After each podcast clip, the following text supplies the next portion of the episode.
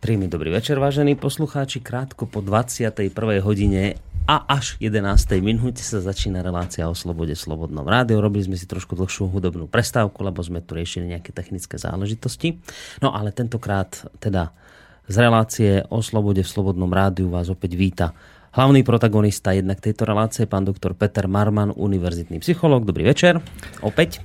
Príjemný a dobrý večer poslucháčom aj vám, Boris. Sa dlho nevideli. Dobrý večer samozrejme vám v tejto chvíli prajem aj ja, teda Boris Koroni, spoza techniky a od mikrofónu.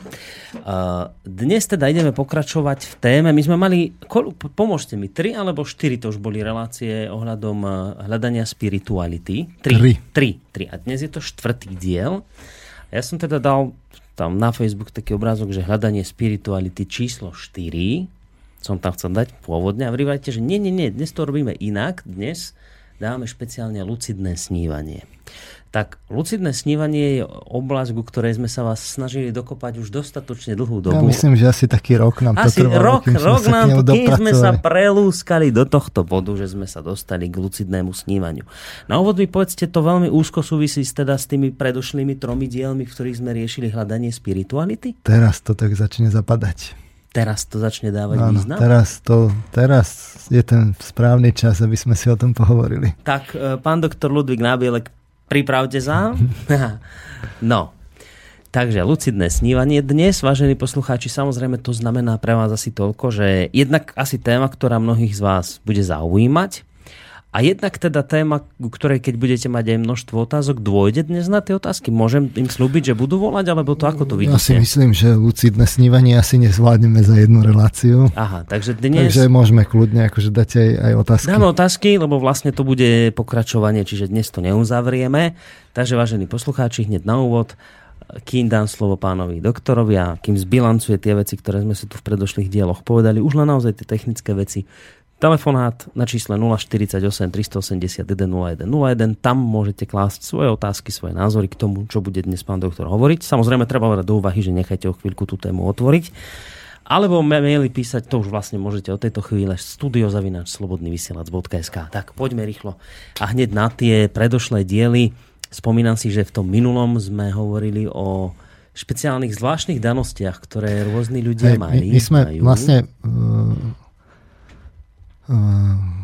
zhruba 4 relácie alebo 5 relácií predtým v podstate hľadáme akoby tú spiritualitu.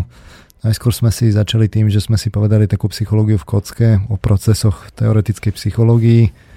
Sme si ku nim niečo krátko povedali o vnímaní vôli, pamäti a učení, emocionalite, pozornosti, predstavivosti, myslení, uvedomovaní a reči.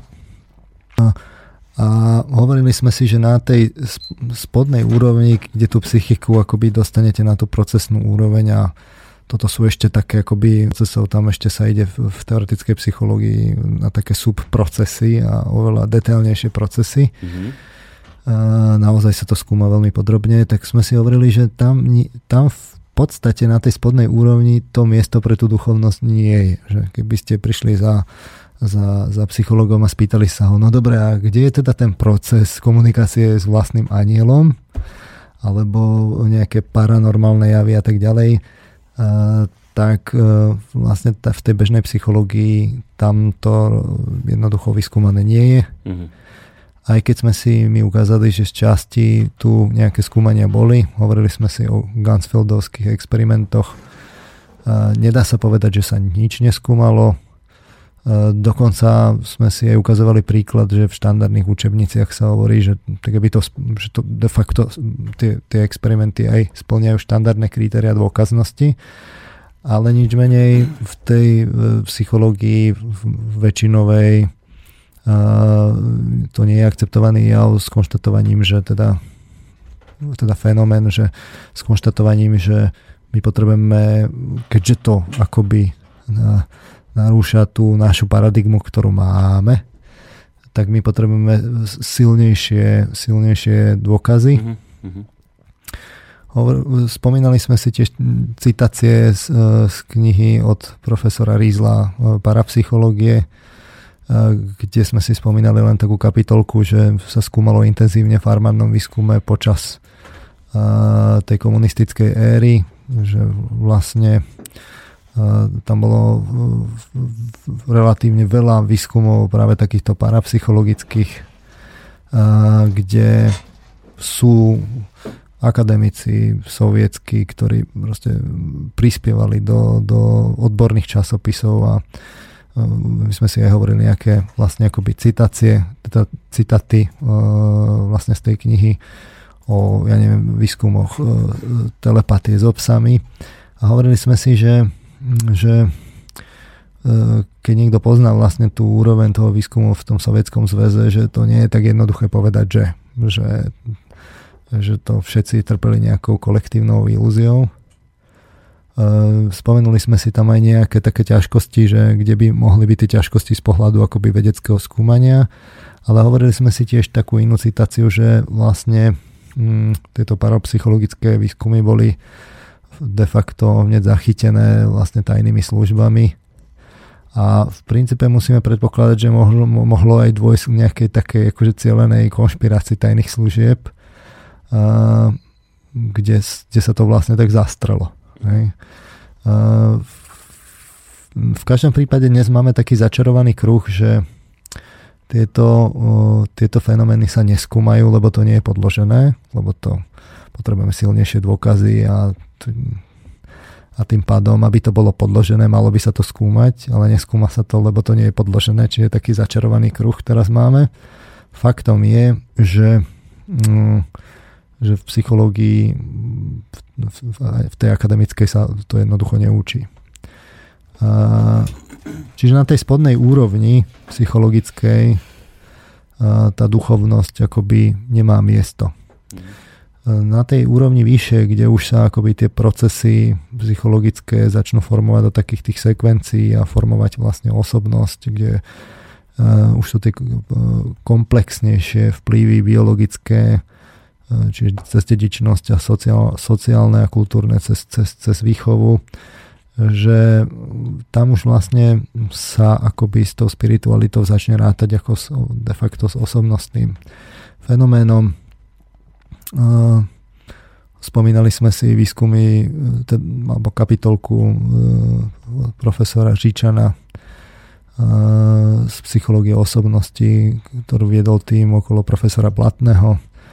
Profesor Říčan spomínal teda, že spiritualita ako taká má teda viacero zložiek a že to je vlastne komplexný fenomén a závisí od toho, že ktorú tú zložku máme na mysli. Spomeniem len niektoré, napríklad, že transcendentná dimenzia, že je tu niečo viac, že človek môže cítiť, prežívať ďalej, môže prežívať nejakú osobnú istotu zmyslom života, nejaké autentické hľadanie za tým, alebo môže cítiť svoje životné poslanie, že toto a toto má robiť, toto je jeho miesto, má nejakú zodpovednosť voči životu, alebo sa pod tým môže mysleť altruizmus, všetky tie vlastnosti, súcit, láska, spravodlivosť. Čiže a tých zložiek je tam teda viacej, to sme si spomínali akoby z toho pohľadu osobnostného ako spiritualitu. Ďalej sme si hovorili o pozitívnej psychológii, ktorá je čoraz populárnejšia v posledných zhruba 20 rokoch, ktorá preskúmavala takmer všetky náboženské, filozofické a kultúrne tradície a hovorili sme si, že nejakým spôsobom identifikovali 6 základných cností, ktoré sa vlastne v tých takmer všetkých náboženských, filozofických a kultúrnych tradíciách vyskytujú a to sú múdrosť, odvaha, láska, spravodlivosť, umiernenosť a spiritualita. Ale či už to zoberieme z pohľadu tej spirituality ako osobnostného fenoménu alebo tých cností v pozitívnej psychológii, čiže na tej úrovni hornej tých komplexných akoby fenoménov psychologických, na tej nižšej úrovni vlastne to miesto tam jednoducho nie je v tom akademickom prostredí. Hovorili sme si ale, že ak niekde to miesto byť môže, tak potom musíme hľadať vlastne v nevedomí. Niekde v nevedomí by sa ešte mohlo skrývať, že my o tom vlastne nevieme, že je to v nevedomí. Nemáme o tom tú vedomosť lebo to nevedomie ešte teda nie je zďaleka celé preskúmané. A hovorili sme si tiež, že či už ideme na to cez problémy a konflikty, že hľadáme integritu vlastne osobnosti, kde my máme, keď sa nám tie sekvencie procesov akoby zafixovajú v detstve, tak z veľkej časti sa to deje a hlavne v ranom detstve bez našej akoby účasti nášho ja. A vznikajú tak nejaké také komplexné vybehané cestičky v tej osobnosti, čo sa týka štruktúry a dynamiky. No a takto vznikajú vlastne celé tie ostrovy, ktoré medzi sebou môžu byť akoby v takých vzájomných konfliktoch, že chceme aj to a chceme aj tamto, ale vlastne obidvoje je v rozpore. Alebo naopak nechceme niečo, ale zároveň to chceme a takéto proste rôzne konflikty máme skrátka a dobre. Sú tu problémy vlastne s hľadaním integrity, kde tie vnútorné tenzie vlastne potrebujeme odstraňovať a aby sme boli konzistentní, integrálni. A v takom prípade, či sa nám to páči alebo nie, musíme ísť nejakou prirodzenou cestou do toho nevedomia. Druhá cesta, kde sme si spomínali, že vlastne do toho nevedomia tak či onak tiež musíme ísť, sú tie výskumy ohľadom životnej spokojnosti, kde sme si hovorili, že dobre, že sú kopu takých výskumov, že dobre, a čo máme teda robiť, aby sme boli spokojní v živote z psychologického hľadiska. A spomínali sme si, že sú teda viaceré fenomény, že tie otázky vlastne demografické, že tam nehrajú nejakú veľkú úlohu, ale že v podstate sú také dva fenomény, s ktorými niečo robiť môžeme a to je akoby, sú to naše ašpirácie a očakávania, alias vlastne nejaké naše osobné poslanie a že ďalší dôležitý faktor, ktorý sa ukazuje z tých štatistík, že je významný, sú sociálne vzťahy, čiže naše partnerské sociálne okolie a komunity, v ktorých žijeme, že to vytvára životnú spokojnosť a že keď toto riešime a dbáme na to, tak to prispieva k tej našej životnej spokojnosti. Ale či už ideme na to cez tie konflikty a cez to hľadanie integrity alebo cez tú životnú spokojnosť, stále to znamená aj takisto do toho nevedomia, lebo aj pri tých ašpiráciách a očakávaniach to nie je nejaká abstraktná úvaha, ale to musí byť niečo hlbšie. A pri tých sociálnych vzťahoch tiež musíme vlastne odhalovať v sebe vlastne svoje plusy a mínusy a v iných a tiež to je vlastne v podstate spoznávanie nášho nevedomia. Takže ak chce hľadať človek spiritualitu, potom je tá jediná možnosť vlastne v tom nevedomí. To je de facto posledné miesto, kde by sme hľadať vlastne mali. Kde to je ešte také akože možné z pohľadu psychológie na tej spodnej úrovni. Takže tá cesta vedie do nevedomia. Samozrejme, treba si uvedomiť, že tá cesta do nevedomia skrýva proste aj svoje rizika, že to rozhodne nie je také, že to sa bezhlavo pustím a koniec koncov aj tie príklady z histórie psychológie vlastne ukazujú, že to aj pri psychológoch nemusí byť ako vždy hladké. Freud mal problémy, Jung mal problémy a tak ďalej. Takže nabadáme teda posluchačov k opatrnosti. Všetkého veľa škodí, ako sa hovorí. No a teraz vlastne je tu otázka, že aké sú teda tie cesty skúmania toho nevedomia.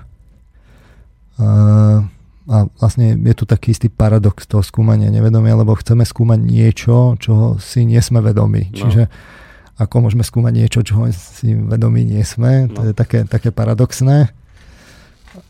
No a tým sa vlastne dostávame k tomu, že teda aké sú tie cesty toho skúmania nevedomia. Sú teda rôzne. Môžeme skúmať napríklad zmenené stavy vedomia, kde akoby to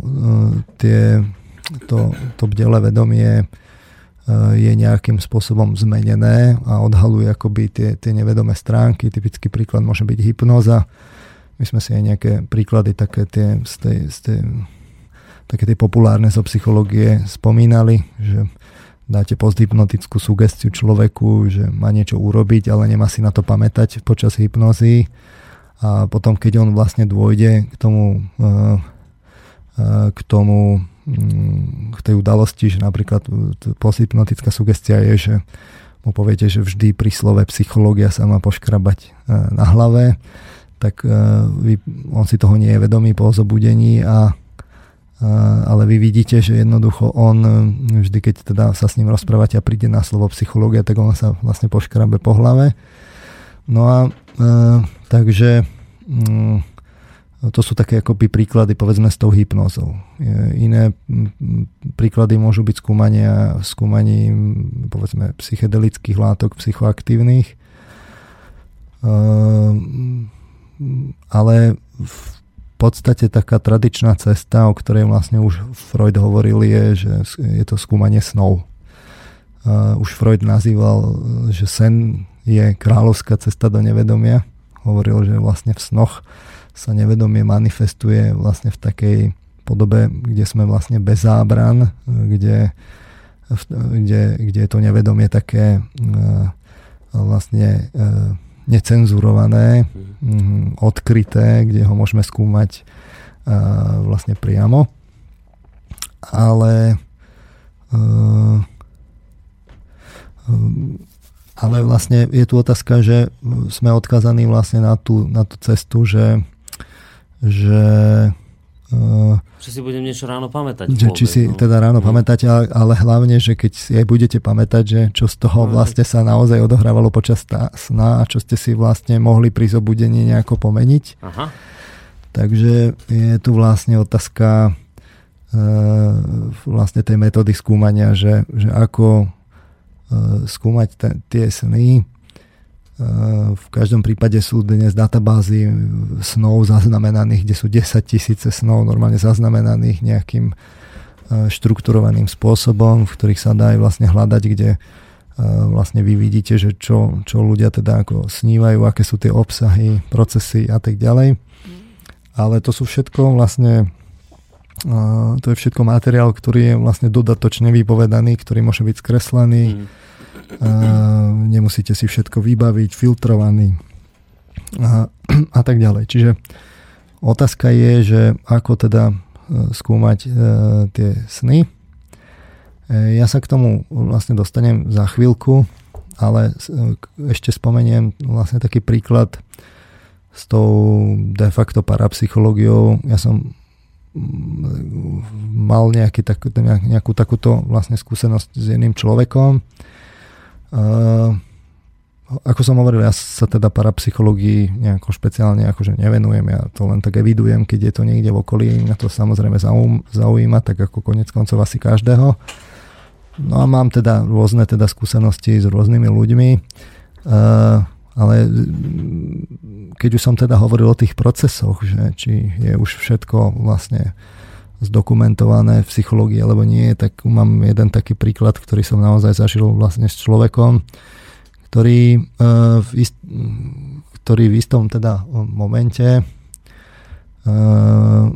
vlastne bolo to už teda relatívne hodne dávno, ale pamätám si to celkom dobre, kde ten človek, my sme sa tak bavili a on vlastne si tak chcel vyskúšať, lebo mal nejaké takéto vlastne schopnosti, tak si to chcel vyskúšať, že teda sme mu skryli vlastne oriešok do takých pohárov.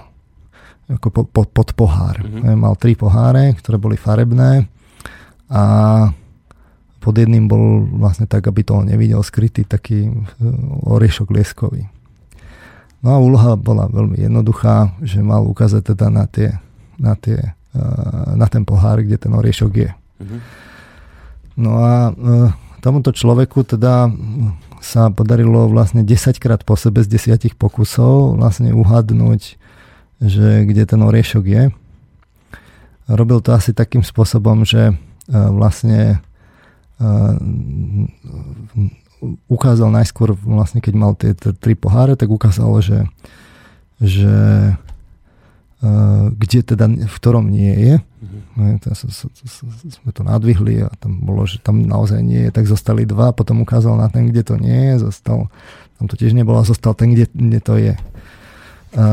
Samozrejme nebolo to nejako, že teraz prísne kontrolované laboratórne podmienky, ani sa to nedialo vlastne.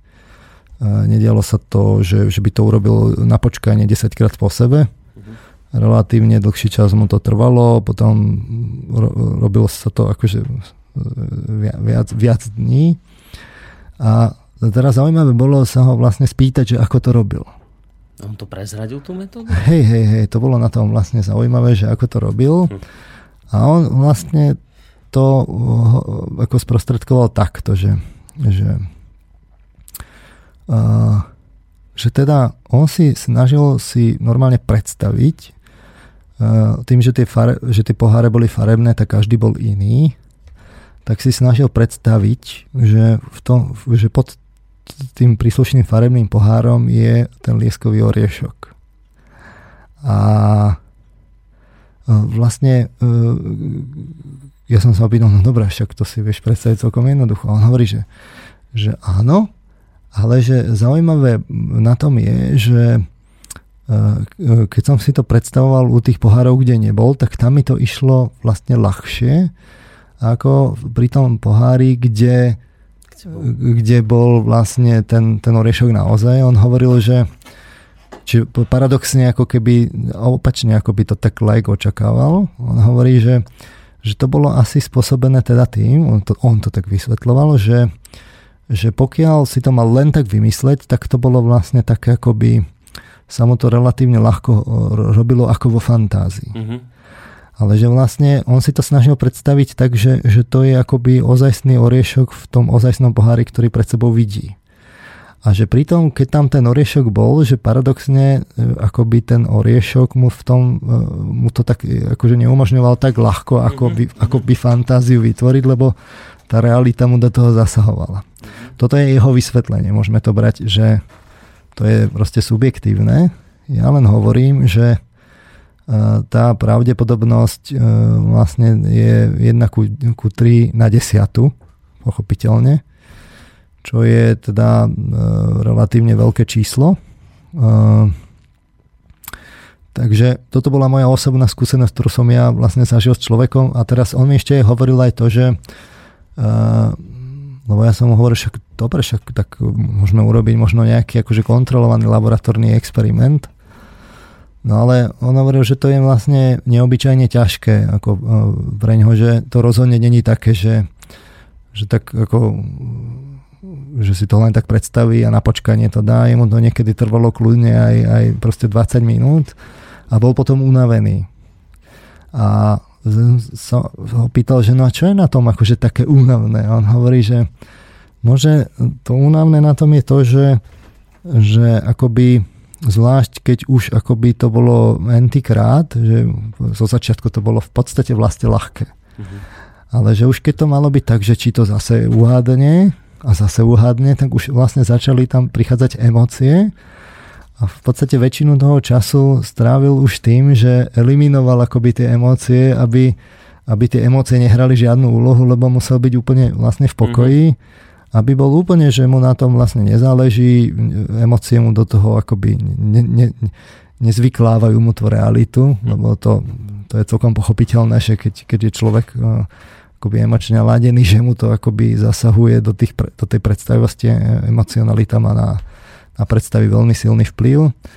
Takže vlastne potom to bolo aj o tom, že sa musel vlastne ovládať, ukludniť, eliminovať všetky tie túžby a najhoršie bolo, a čo keď to vlastne neuhádnem a potom, že a čo keď to uhádnem a takéto tieto vnútorné hry musel vlastne eliminovať. No takže takže ja ako toto uvádzam ako taký príklad, ktorý som ja zažil. No a mohli by sme si teda povedať o tom skúmaní, že teda sen je kráľovská cesta vlastne do nevedomia. Takže Poďme si niečo na túto tému povedať.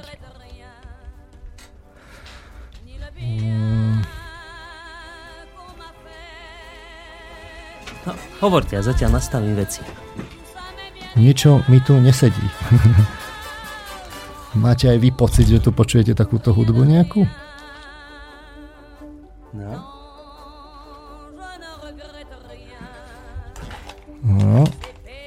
Toto je nejaké podozrivé.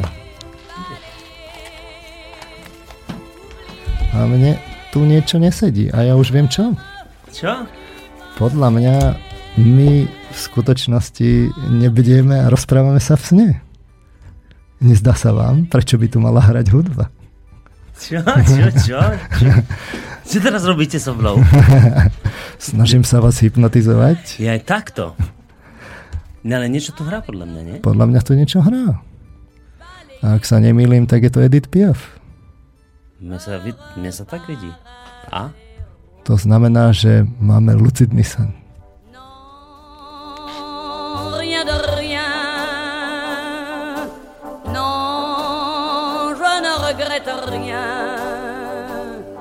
Le bien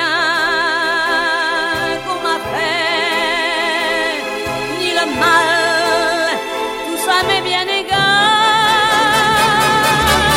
Non, rien de rien, non, je ne regrette rien, car ma vie, car mes joies.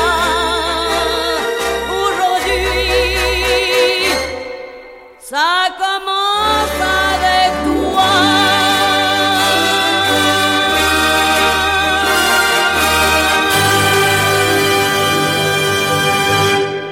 Naozaj to bola Edith Piaf. Tak skúsili sme možno poslucháčom, ktorí nevideli film Počiatok, to asi nič nehovorí, ale tým, čo film Počiatok videli, tak toto sa používalo vlastne na taký akoby budíček, sa to volá pri lucidných snoch, že konkrétne ide o to, že vy si uvedomíte, že snívate a zobudíte sa uprostred sna, čo je vlastne klasická definícia vlastne lucidného sna. Takže tým poslucháčom, ktorí nevideli teda film Počiatok, sa ospravedlňujeme za mierny úlet vo vysielaní, ale snáď to pochopili tí, čo film Počiatok videli. V každom prípade... A tí, čo nevideli a uverili, tak tí najlepšie. Pre ďalšie počúvanie relácie vrele odporúčame pozrieť si film Počiatok. Faktom je, že odkedy teda bol nakrútený Počiatok ako film, tak sa mi lucidnosť snov vysvetľuje podstatne jednoduchšie. Čiže v tomto smere umenie je veľmi názorné. Keď ešte teda film Počiatok nebol teda nakrútený, tak predsa len vysvetľovať človeku, ktorý nezažil lucidný sen, že čo je to lucidný sen, je trošku obťažné. Takže odporúčam poslucháčom si ten film pozrieť. Tako povinný materiál do tejto relácie. Povinný materiál k tejto relácii. Poďme sa teda pozrieť, že na to, že preskúmať, že čo to teda ten lucidný sen je. Musíme si porovnať bdelé vedomie alebo stav vedomia, kedy bdieme, so zmeneným stavom vedomia, kedy snívame. Tie rozdiely sú relatívne zreteľné. To znamená, že keď snívame, tak aj keď sa my zobudíme z toho sna, tak a môže sa nám zdať, že sme kadečo robili a že sme boli vlastne akoby normálni. Keď to podrobnejšie preskúmame, tak zistíme, že teda nejaké charakteristiky sa v tom zmenenom stave vedomia naozaj sú zmenené, že tá charakteristika tej psychiky je iná. Mhm. Konkrétne ide o to, že my za prvé nemusíme mať vlastne vnímanie seba identity a sebaponímanie a sebareflexiu takú, ako máme počas bdenia.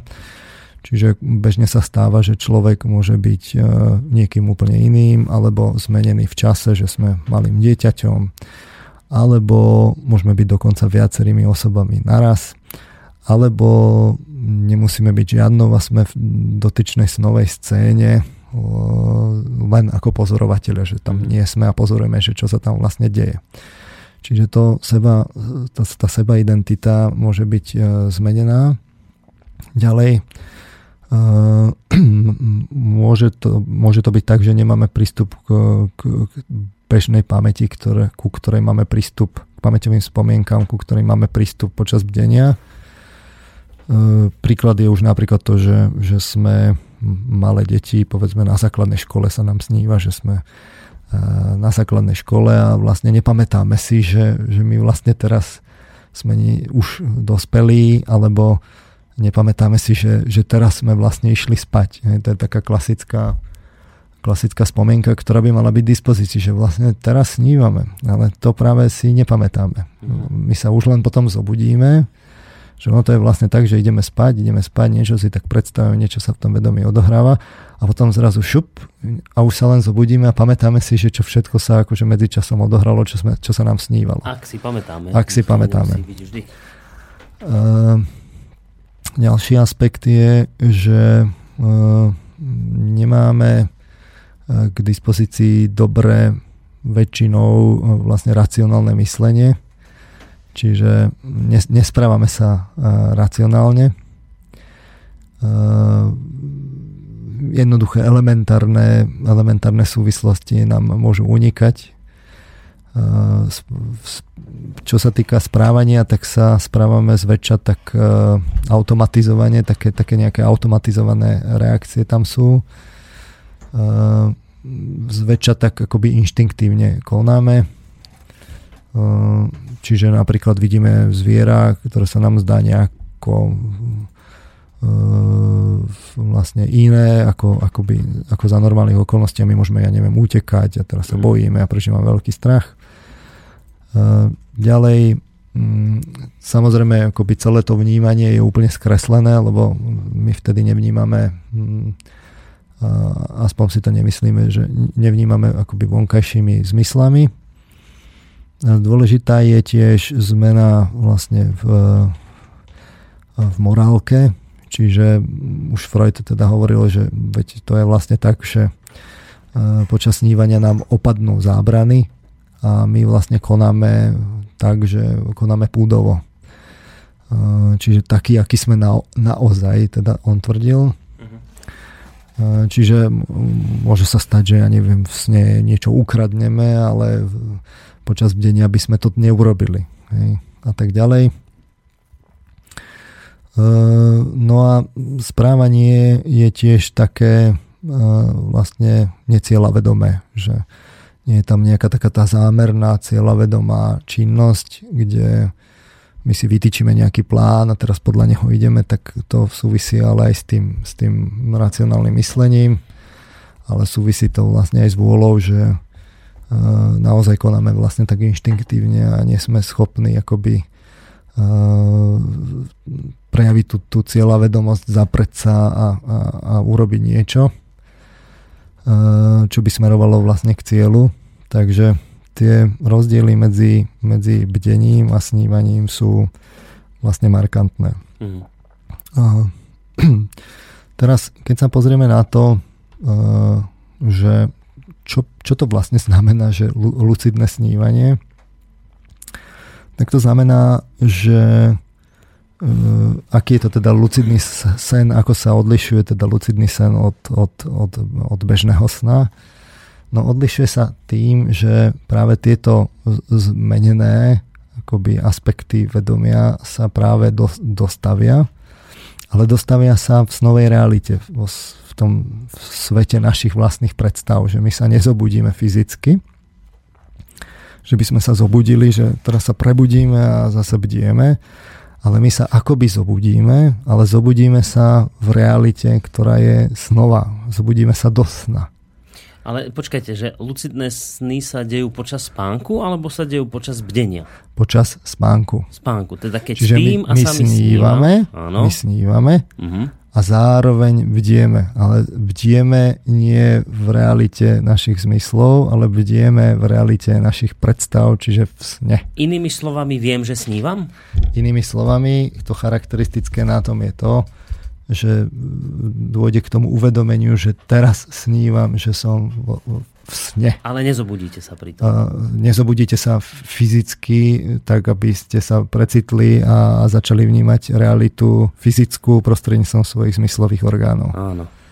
Takže vlastne lucidný sen znamená, že sa zobudíme, ale zobudíme sa do sna, nie do fyzické reality. Takže... To som nevedel, že sa dá. No, to ani mnoho psychologov vlastne nevie, že sa to dá. Z nášho pohľadu je to dôležité v tom, že takáto charakteristika, že by som sa mohol zobudiť do sna, je vlastne akoby spĺňa tú definíciu toho výskumu, toho nevedomia, že sa vlastne zobudím vo svojom vlastnom nevedomí.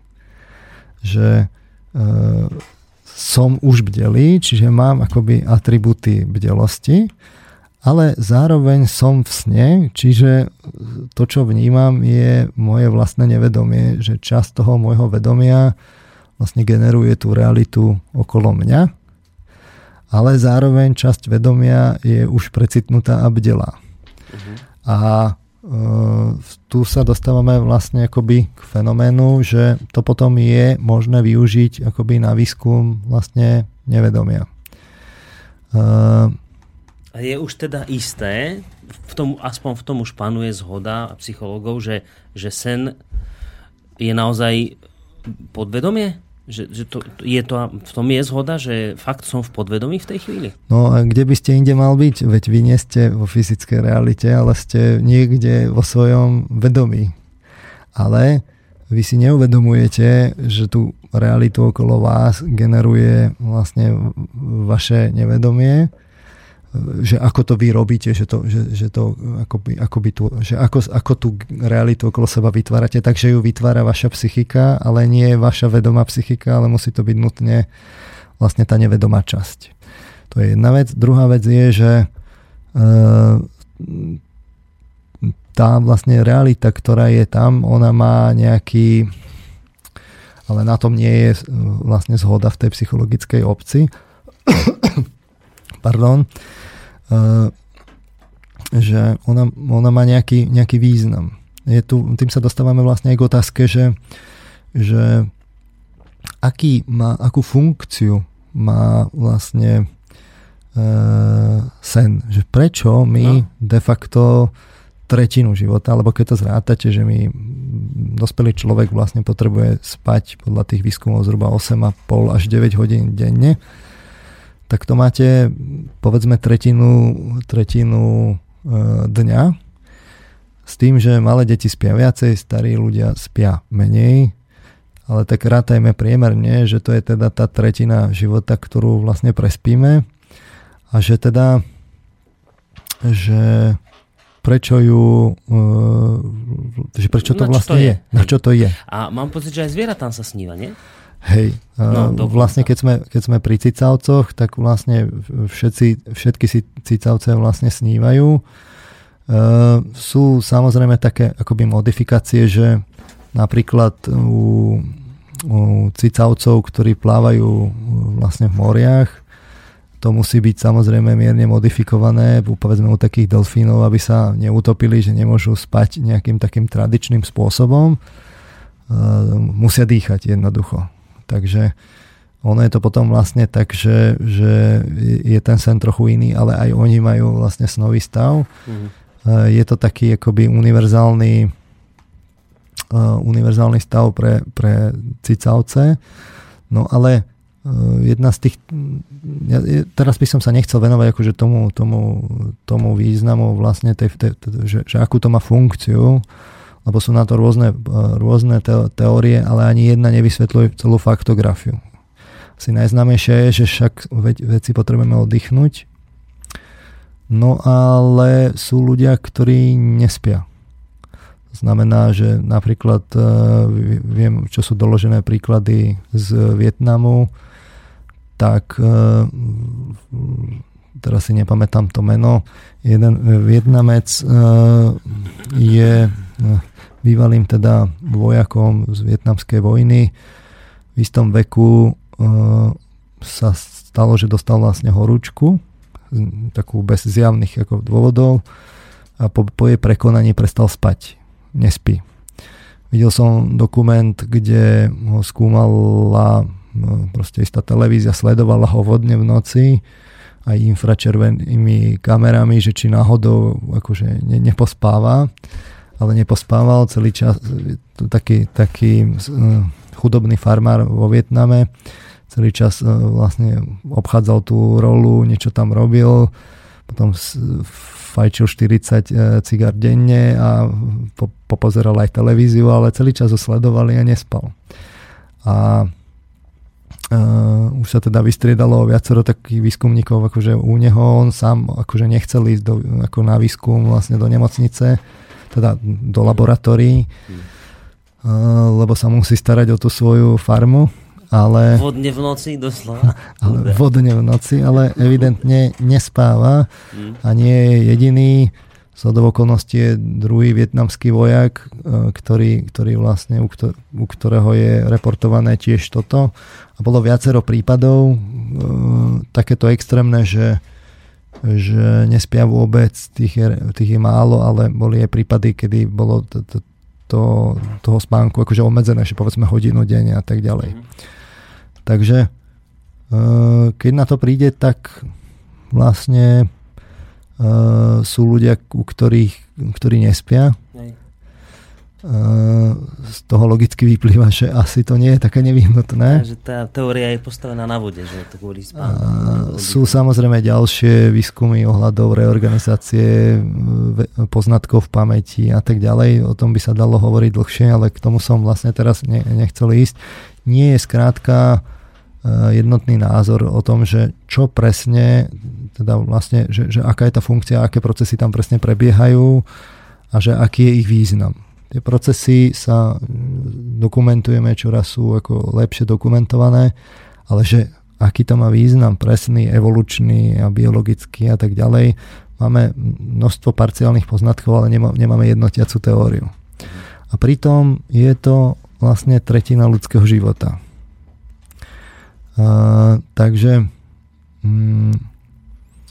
ten výskum snov je veľmi zaujímavý a na druhej strane aj relatívne podceňovaný, lebo veď psychológia skúma hlavne teda tú normu, ten normálny stav vedomia.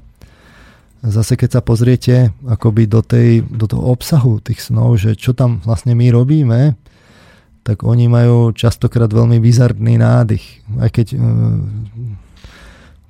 to, čo som ja, lebo som sa fakt množstva ľudí pýtal, že čo snívajú, ako snívajú, tak istá časť ľudí má tie sny relatívne veľmi podobné tej bežnej realite. Že sú ľudia, ktorí robia aj bežné činnosti počas snov a pamätajú si veľmi detailne sny a de facto sa to moc nelíši od toho bežného prežívania.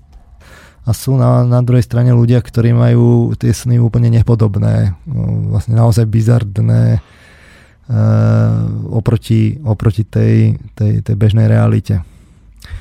Takže je aj tu otázka, že no dobrá, tak ale jedna vec je akože na čo to je z evolučného hľadiska, spánok ako taký, a druhá vec je, no a čo tie sny, že čo tam my robíme. Zase sú teórie, že však to je vlastne len taký akoby nezmyselné obsahy, ktoré sú tam vlastne tak náhodne generované a nejako tak splietané dohromady. Už ten Freud hovoril vlastne, že ale nie, že to je akoby ukázané to nevedomie v takej nezakrytej podobe. A že že to nám práve ukazuje, aký ten človek v tom nevedomí je a že na to je vlastne to vedomie, keď príde, tak je akoby upravuje to nevedomie a všetky tie nevedomé pudy, ktoré tam sú, cenzuruje, potláča a tak ďalej a že práve keď sa na to pozrieme v tej nezakrytej podobe, tak uvidíme tú podstatu toho človeka, že čo by on chcel a môžeme to skúmať ako bez predsudkov a mali by sme to skúmať bez predsudkov. Čiže to je akoby taký opozičný názor, že to je len také akože náhodne generované a splietané. Väčšina psychológov sa skôr ako prikláňa k tomu, že tam, že z toho obsahu tých snov sa naozaj dá mnohé dedukovať o nevedomí, že to také náhodné nie je. Ale nie je v tom jednotný názor. Čiže to vlastne náschvál to poukazujem vlastne poslucháčom. Nie je jednotiaca teória, ktorá by vysvetľovala, na čo je spánok a konkrétne poťažmo, že na čo sú sny. Jedna z tých teórií, že na čo je spánok, je vlastne tá, že spánok je kvôli tomu, že v ňom máme sny. A späť k tomu teda lucidnému snívaniu je možné teda, je to taká trošku zaznávaná tá oblasť, že tak trochu bokom tých hlavných výskumov, ktoré sa zaoberajú predsa len tými každodennými problémami a procesmi v tej psychike a tak ďalej. A tuto je to predsa len tak trošku bokom toho hlavného prúdu. Ale nedá sa povedať, že by sa to teda neskúmalo. V súčasnosti sa aplikujú práve tie moderné metódy, kde sa neinvazívne zobrazovacie techniky aplikujú, že človek spí v spánkovom laboratóriu a popri tom vlastne ho sledujú aktivitu mozgu.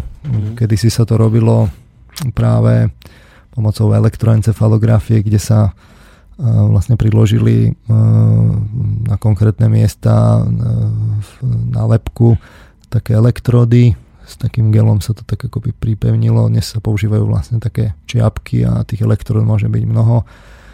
Tým, že mozog funguje na elektrochemickej báze, že tam je vlastne veľmi jemné prúdy, prebiehajú medzi tými neuronálnymi dráhami alebo spojmi medzi neurónmi po synapsiách a po axónoch a dendritoch takzvaných, tak vlastne je možné, keď priložíme zvonku na kožu vlastne tú elektrodu, tak merať aktivitu na konkrétnom vlastne mieste. Tým pádom to boli výskumy už vlastne zhruba z polovice 20. storočia, kde sa elektroencefalografia vlastne použila na výskum snívania, že človek bol teda v spánkovom laboratóriu a konkrétne sledovala sa vlastne tá aktivita v tomto prípade, keď to priložíte zvonku na lebku, tak mozgovej kôry, vlastne tej evolučne najmladšej, ale zároveň najvyvinutejšej, najkomplexnejšej štruktúry mozgovej. No a zistilo sa vlastne, že aká je tam tá aktivita počas snívania. Takže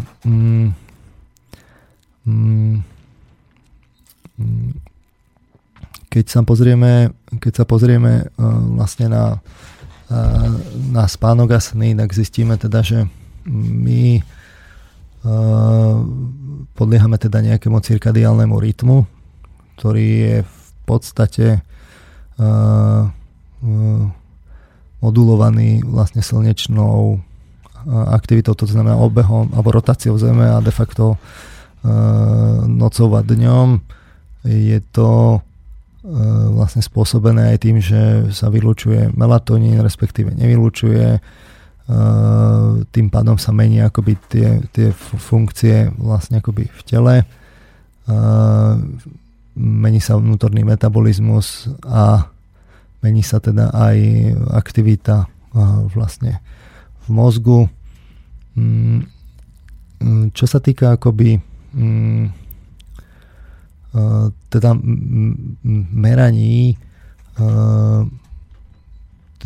počas teda spánku, tak sa vlastne zistilo, že keď sa v prednej časti mozgu, to znamená v tom tzv. Frontálnom laloku vlastne meria aktivita, tak počas takého bežného bdenia máme zhruba aktivitu, že 14 až 30 krát za sekundu vlastne dôjde k nejakému takému vlastne výboju na tom mieste, kde je tá elektroda. Tá elektroda zhruba pokrýva oblasť, aj keď ona je relatívne menšia, ona pokrýva oblasť zhruba rádovo 10 000 neurónov. Čiže v tej oblasti toho pokryvu tých 10 000 neurónov zhruba 14 až 30 krát za sekundu dôjde k nejakému impulzu. A to, keď my bdieme, tak vlastne toto sa udieva v tej prednej časti mozgu, čiže v tom čelnom laloku. No a keď my sa tak vlastne nejako tak vyrelaxujeme, alebo keď hlavne teda zatvoríme oči, tak vlastne dôjde akoby k poklesu v podstate tej aktivity. Keď je človek relaxovaný, tak dôjde k poklesu tej frekvencie zhruba na okolo 10 krát za sekundu, čiže 8 až 13 Hz takzvaných. Čiže 8 až 13 krát za sekundu dôjde vlastne k výboju alebo k impulzu vlastne na tom konkrétnom mieste. No a keď my vlastne zaspávame, tak sa vlastne postupne tá alfa aktivita, ktorá je akoby taká pravidelná, taká, že keď sa pozrieme na to bdenie, tak na ten záznam, že keby sme ho videli vlastne zapísaný, ono je to tá štandardná metóda, kedysi bola taká, že boli také výchylky na papier, ktorý sa tak akoby pomaličky išiel. Ešte asi stále, nie? Už to tak nebýva, lebo už nastúpili počítače, čiže počas toho spánku vlastne sa kedysi minulo 360 metrov papiera, lebo to, viete, že keď 8 hodín niekto spí a teraz to máte ako sledovať naozaj celý ten záznam, no tak to je dosť nákladné, tak dnes sa to už našťastie robí tak, že to ide v počítači, zaznamenáva sa to vlastne do počítača, vy si to hneď viete aj vyhodnotiť, vyselektovať konkrétne úseky a tak ďalej, viete s tým lepšie pracovať, sú na to softvery. No ale vlastne ten záznam je taký akoby nepravidelný, že nie je v tom taký pravidelný akoby rytmus, tie amplitúdy, čiže tie výchylky, tá intenzita tých impulzov býva taká rôzna. Sice nie je veľká, že keď je to husté, že naozaj že 30 krát za sekundu, tak to býva ako malé, ale keď človek príde vlastne do tej alfy, tak tam to býva také ako viac menej také relatívne pravidelné pri tej relaxácii. No a keď človek vlastne začína akoby spať, tak prechádza, postupne sa táto alfa narúša a prechádza cez také vlastne 4 spánkové štádia. V tom prvom spánkovom štádiu je také zaujímavé, že keď človeka zobudíte, tak je presvedčený, že nespal. V tom druhom štádiu, ktorý je tiež ešte stále ľahký spánok, dochádza k výraznému zníženiu svalového napätia. Postupne sa vlastne tá aktivita tých impulzov pod tými elektrodami vlastne klesá, čiže v podstate ako my zaspávame, tak mozgová kôra sa nám vlastne akoby tak znižuje, výrazne znižuje svoju aktivitu. Ale to neznamená, že celý mozog nie je aktívny. Práve sa ukazuje, že sú vlastne centrá, ktoré keď sú aktívne, tak vlastne vyvolávajú akoby spánok, iniciujú, takzvané hypnagogické centrá. Skrátka dobre, niektoré centrá zrazu začnú byť aktívne a iné sa vlastne naopak pritlmia, čiže rozhodne sa nedá povedať, že ten mozog ako celý vlastne sa akoby utlmuje. V tom treťom spánkovom štádiu už hovoríme o hlbokom spánku, kde tzv. Delta vlny, ktoré sú vlastne už majú frekvenciu len 1 až 2 krát za sekundu, pričom tá amplitúda je taká väčšia, tak tie už vlastne tvoria 20 až 50% vlastne celkovej aktivity tej kôry. A vtedy už je ťažké človeka vlastne budiť, už je v hlbokom spánku. No a v štvrtom spánkovom štádiu už vlastne tie pomalé vlny vlastne tvoria nad 50% času. Dochádza k poklesu srdečnej a dýchovej frekvencie, k svalovej relaxácii a tiež je ťažké budiť ak, tak k úplnej absencii vlastne očných pohybov. A tým sa dostávame vlastne k takej zaujímavej skutočnosti, že človek keď zaspáva, tak ide vlastne akoby týmito spánkovými štádiami, ale zhruba každú 1,5 hodinu je akoby taký cyklus 1,5 hodinový, že on sa zhruba do polovice niekde tak akože zanorí do tých hlbokých spánkových štádí a potom sa začne vynárať, až príde vlastne zase k tomu ľahkému vlastne spánku a dôjde k takému paradoxnému spánku takzvanému, kde sa mu tak rýchle pohybujú oči, a takzvanému REM spánku. To sa deje vždy večer, keď zaspím? Vy keď zaspíte, tak idete do tých hlbokých, a potom keď sa vynárate po tej 1,5 hodiny, tak sa zase idete do tých ľahkých spánkových štádí. Vtedy je vás ľahké vlastne zobudiť. A v istom momente prídete k takzvanému REM spánku, Rapid Eye Movement, čiže rýchle pohyby očí sa to volá. Vynašli to výskumníci Aserinský s Kleitmanom. A zaujímavé na tejto fáze spánku je, že keď máte tie rýchle pohyby očí, tak keď vás niekto zobudí, tak vy reportujete, že máte sen. Aj ľudia, ktorí si sny nepamätajú, vlastne vtedy, keď ich niekto zobudí, keď nie sú že príliš vytrhnutí alebo odvábení, odputaní pozornosť niekde inde, tak reportujú, že majú teda sen a pamätajú si ho. No a tam chvíľu pobudneme s týmito rýchlymi pohybmi očí a zase sa začneme noriť smerom do tých hlbších spánkových štádií. A takto ideme vlastne v takých 1,5 hodinových intervaloch. Stále dookola toto hore dole, akurát, že zhruba po 2 až 3 ponorení do toho hlbokého spánku už potom, pri tom každom ďalšom ráze už tam sme menej a menej a sú tie spánky čoraz ľahšie a ľahšie a vlastne v tých už neskorších fázach spánku už sa vlastne pohybujeme len v tých ľahších spánkoch a v tej REM fáze. Pričom platí, že druhá vec je, že tie REM fázy sú čoraz dlhšie a dlhšie. Čiže z toho logické vyplýva, že práve tie fázy REM, čím sú dlhšie a dlhšie, značí, že čoraz viacej a viacej stavu my trávime pri snívaní. A snívam len v REM fáze? Ukazuje sa, že aj v tých tzv. Non-REM, že kedy nepohybujeme tými očami, aj tam je nejaké percento prípadov, kde ľudia reportujú po zobudení, že majú sen, ale je to výrazne menej. Hej, čiže neznamená to, že by sme nesnívali v tých fázach, kedy nemáme tie pohyby očí, ale je to taká vlastne otázka, že iba zhruba, ak si to dobre pamätám, teraz to nemám v hlave, myslím, že nejak 15 až 25% asi zhruba ľudí proste reportuje, keď sú zobudení v tých norem fázach, že si pamätá sen.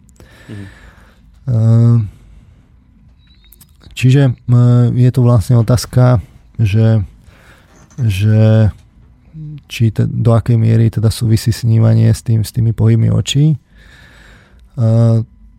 Tu je vlastne taká zaujímavá skúsenosť tých výskumníkov z osnových laboratórií ešte niekedy z tých 70., 60., 70. rokov, že vlastne ako zaznamenávali tú aktivitu počas spánku, tak vlastne zistili, že lebo sa nezaznamenáva obyčajne len vlastne aktivita kôry, ale zaznamenávajú sa potom aj špeciálne tie pohyby očí, na to sú tiež elektrody, ktoré vlastne vnímajú aktivitu svalov očných, ktorá sa tiež zaznamenáva, aby to bolo exaktné.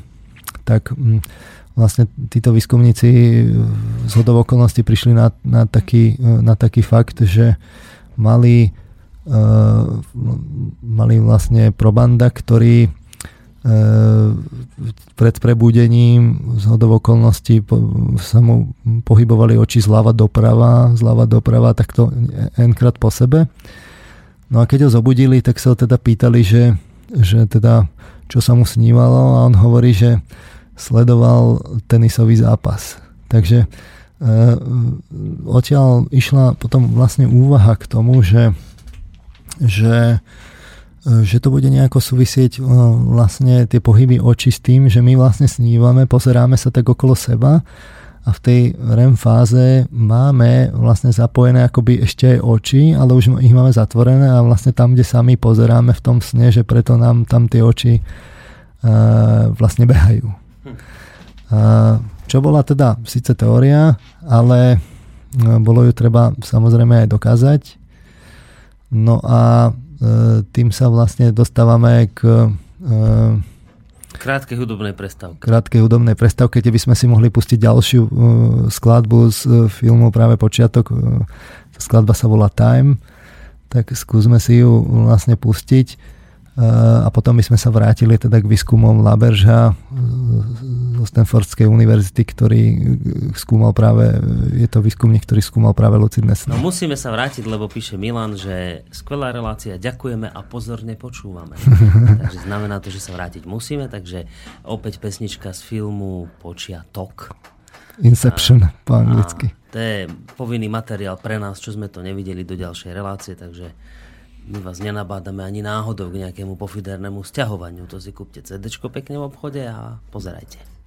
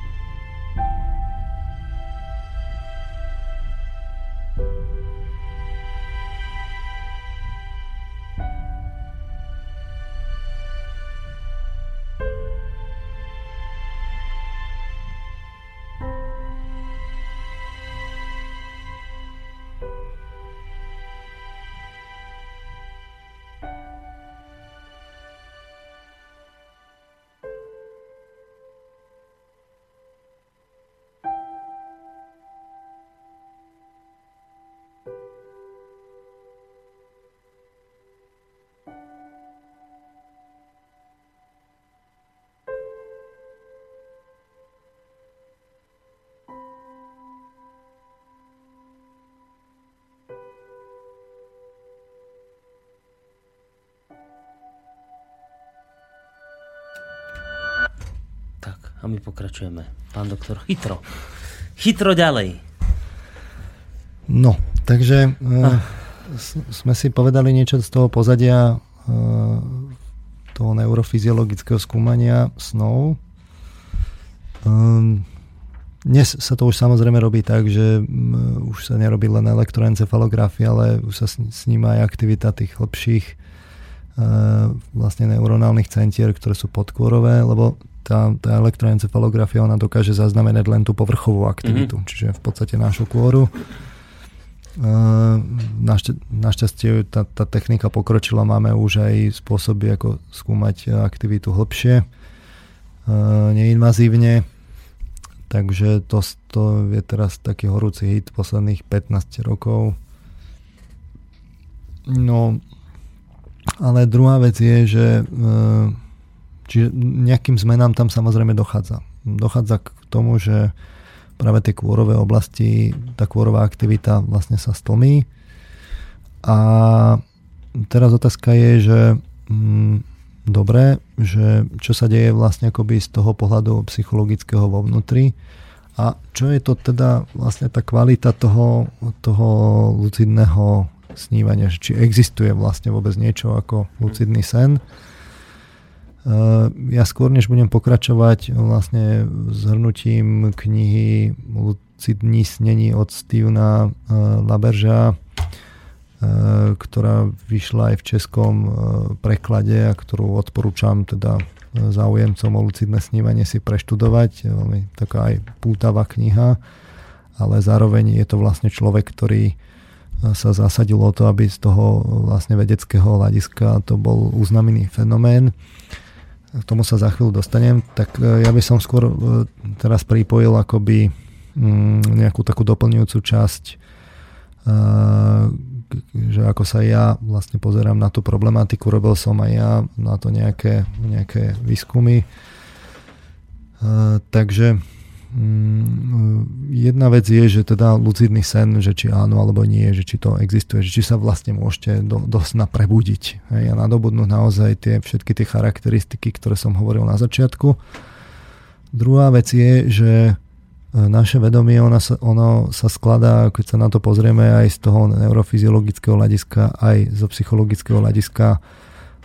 Vlastne sa to javí akoby taká množina vlastne nejakých procesov, respektíve funkcií, ktoré musia byť rozumne organizované pohromade. A práve to vedomie, to je akože asi najťažšia otázka vôbec v psychológii, že čo to vedomie vôbec je. Je to taký interdisciplinárny fenomén a vlastne výskum, tak vlastne ono sa tiež skladá z takýchto akoby rôznych funkcií, ktoré musia byť tak organizovane poprepájané harmonicky a stade, keď sa pozrieme vlastne, že no dobre, ale čo sa to deje vlastne, keď my sa prebudíme do sna, tak sú akoby také parciálne fenomény, ktoré v podstate aj ľudia bežne zažívajú, len si to tak akoby neuvedomujú, že to zažívajú. Sú ľudia, ktorí bežne lucidne snívajú a dokonca to obyčajne býva tak, že oni si myslia, že však to vlastne všetci robia. Človek má tendenciu predpokladať, že keď niečo on robí, že to vlastne aj ostatní robia, ale to tak nebýva. Takže je istá časť ľudí, ktorí bežne lucidne snívajú a myslia si, že to je vlastne normálne a nevedia, že iní snívajú inak. No takže ja som robil konkrétne taký prieskum síce medzi študentami, nie je to reprezentatívne, za to však som oddotazníkoval, to sú vlastne stovky študentov, možno to už sú vlastne tisíce, kde som si robil taký prieskum, za N rokov vlastne som dával taký dotazník študentom, že teda s rôznymi takými otázkami parciálnymi. Čiže jedna z tých otázok bola, že či sa vám sníval napríklad niekedy živý, mimoriadne presvedčivý sen. Čiže aj obyčajný sen môže mať akoby rôznu úroveň intenzity prežívania a sú niektoré také mimoriadne živé, presvedčivé sny. No tak to odreportuje vlastne 90% študentov odreportovalo, že túto skúsenosť má. Druhá otázka bola, že mali ste už niekedy sen, v ktorom ste snívali, inými slovami povedané, snívalo sa vám, že snívate. Čiže to už je tak, akoby taká predzvesť, že to vedomie už má ako keby nejakú takú vedomosť, že sa mu vlastne sníva, že tam nejako tá akoby informácia niekde je latentne prítomná. No tak 50% vlastne tých opýtaných reportovalo, že túto skúsenosť má. Ďalšia otázka bola, že či sa vám niekedy snívalo, že ste sa zobudili, ale neskôr ste precitli naozaj a zistili, že sa vám to len snívalo. Čo je taká zaujímavá forma, že máte ako sníva sa vám a teraz sa zobudíte, niečo robíte a potom sa zobudíte naozaj a zistíte, že to, že ste sa zobudili, to sa vám len snívalo. Paradoxne 2/3 opýtaných reportujú, že toto sa im stalo. Ďalšia otázka je, že či sa vám snívalo niekedy, že spíte, ale neviete sa zobudiť. Asi 1/4 opýtaných toto reportovala, že áno. Tu podotýkam, že je taký zvláštny snav, volá sa, že snová paralýza, že človek, že ste niekedy zažil. Ježišmaj, keď niečo vás naháňa, neviete utekať predtým, ako keby ste boli zaborení v nejakom blate, nič sa nedá robiť to je odporné. No. Dobre. Toto? Je to? Sú rôzne teda formy, skrátka, že sa neviete zobudiť, ale aj by ste sa chceli, ale neviete sa zobudiť a teraz tam prebieha zväčša nejaká nepríjemná realita sna. No, to je... Tomu sa dostaneme ešte neskôr. Ďalej, ďalšia otázka bola, že či ste sa teda zobudili niekedy a nevedeli, či snívate alebo bdiete, že keď môže sa stať, že vlastne ten akoby, že tá otázka smeruje k tomu, že aký je akoby to porovnanie toho snívania a akoby vedomia počas toho snívania a toho bdenia, že u ľudí, ktorí majú tie sny akože mimoriadne presvedčivé a to nemusí byť len ojedinelý prípad, že ich majú akoby v podstate veľmi často, tak oni potom, keď sa zobudia, tak zrazu akože tam to bolo presvedčivé, teraz to je presvedčivé a vlastne majú takú pochybnosť, že čo je vlastne realita, čo nie. Tu už sa dostávame ale aj akože dávame na smeč doktorovi Nabielkovi. Ale toto zhruba 2/3 opýtaných reportovalo, že toto akože niekedy proste riešili. Vedeli ste niekedy v sne, že spíte a už musíte vstávať, ale chceli ste ešte snívať ďalej. To je taká pomerne častá prípad, kedy ľudia zväčša vo väčšine prípadov ľudia snívajú radi lebo sú aj takí, ktorí nesnívajú radi, ktorí tam zažívajú nočné mory a tí potom vlastne sa obávajú, nechcú snívať, lebo ich tam zase čaká vlastne niečo, čo sa boja, s čím sa nevedia vysporiadať. Takže ale ľudia väčšinou snívajú radi, čiže aj sa im stáva v tomto prípade skoro 3/4 prípadov, kedy vlastne už vedia, že musia vstávať alebo už cítia, že sa musí vstávať, ale chceli by ešte ďalej. To je akoby tá časť, kedy už je človek tak akoby napomedzi medzi bdením a snívaním. To nie je ostrý prechod. Môže to byť akoby taká kontinuálna nejaká oblasť. Zaujímavá podotázka bola, že lietali ste niekedy počas sna. To je vlastne také zaujímavé, lebo človek bežne nelieta, že? A teraz ale ľuďom sa relatívne často sníva, že lietajú. Že prečo by to tak vlastne malo byť? Druhá vec je, že máme skúsenosti s výťahmi a s výškovými budovami a tak ďalej, ale predsa len akoby lietať počas nás celou tou akoby presvedčivosťou, že teda že lietame a teraz sa pozeráme na ľudí pod nami alebo vlastne ako tam pod nami je krajina a tak ďalej. Je to v polovici prípadov ľudia reportujú, že sa im to sníva. Je to taká veľmi zaujímavá otázka, že prečo ľudia vlastne teda lietajú. potom už vlastne tie otázky začnú ísť akoby k tým smerom tomu lucidnému snívaniu, že zobudili ste sa niekedy v sne, to je nadobudli ste plné vedomie a sebauvedomenie v snovej realite a sen pokračoval ďalej. Zhruba 50% opýtaných, ale to boli študenti, ktorí boli ako na mojich prednáškach, reportovali, že áno, to, čo si myslím, že je teda akoby ovplyvnené. Mm-hmm. Ale nič menej aj vlastne ľudia, ktorí neboli na tých prednáškach, lebo som rozdával aj mimo, aj tí reportovali, že takúto skúsenosť mali. Na druhej strane uvedomujem si aj akoby tie metodologické akoby problémy, že vysvetliť toto bežnému človeku, že povedzme vám, to teraz keď to tak vysvetľujem, tak je to problém vlastne vysvetliť, že čo to vlastne je. Čiže uvedomujem si, že toto je akoby taká otázka, ktorá môže byť sporná. Ale na druhej strane musím povedať, že sa mi ozývajú ľudia, ktorí majú naozaj lucidné sny, ako sny, mali ich povedzme od malička, a prídu za mnou a povedia, že akože toto predsa mali a že toto presne ako si mysleli, že to majú všetci a nejaká časť ľudí to jednoducho má. Prirodzene. Koniec koncov aj práve u toho výskumníka LaBergea, ktorý to potom skúmal a nejakým spôsobom dokazoval, ten tiež reportuje, že to mal teda už predtým. No a potom vlastne prichádza otázka, že ktorá už smeruje akoby k tomu, k tej cieľovedomosti a aktivite uprostred sna, že stalo sa vám, že ste zmenili realitu svojho sna, keď ste ju chceli mať inú. Čiže bežný človek toto nerobí, je akoby vo svojom sne štatistom, myslí si, že to je realita a sem tam niečo tak akoby pod vplyvom svojho chcenia sa mu zmení.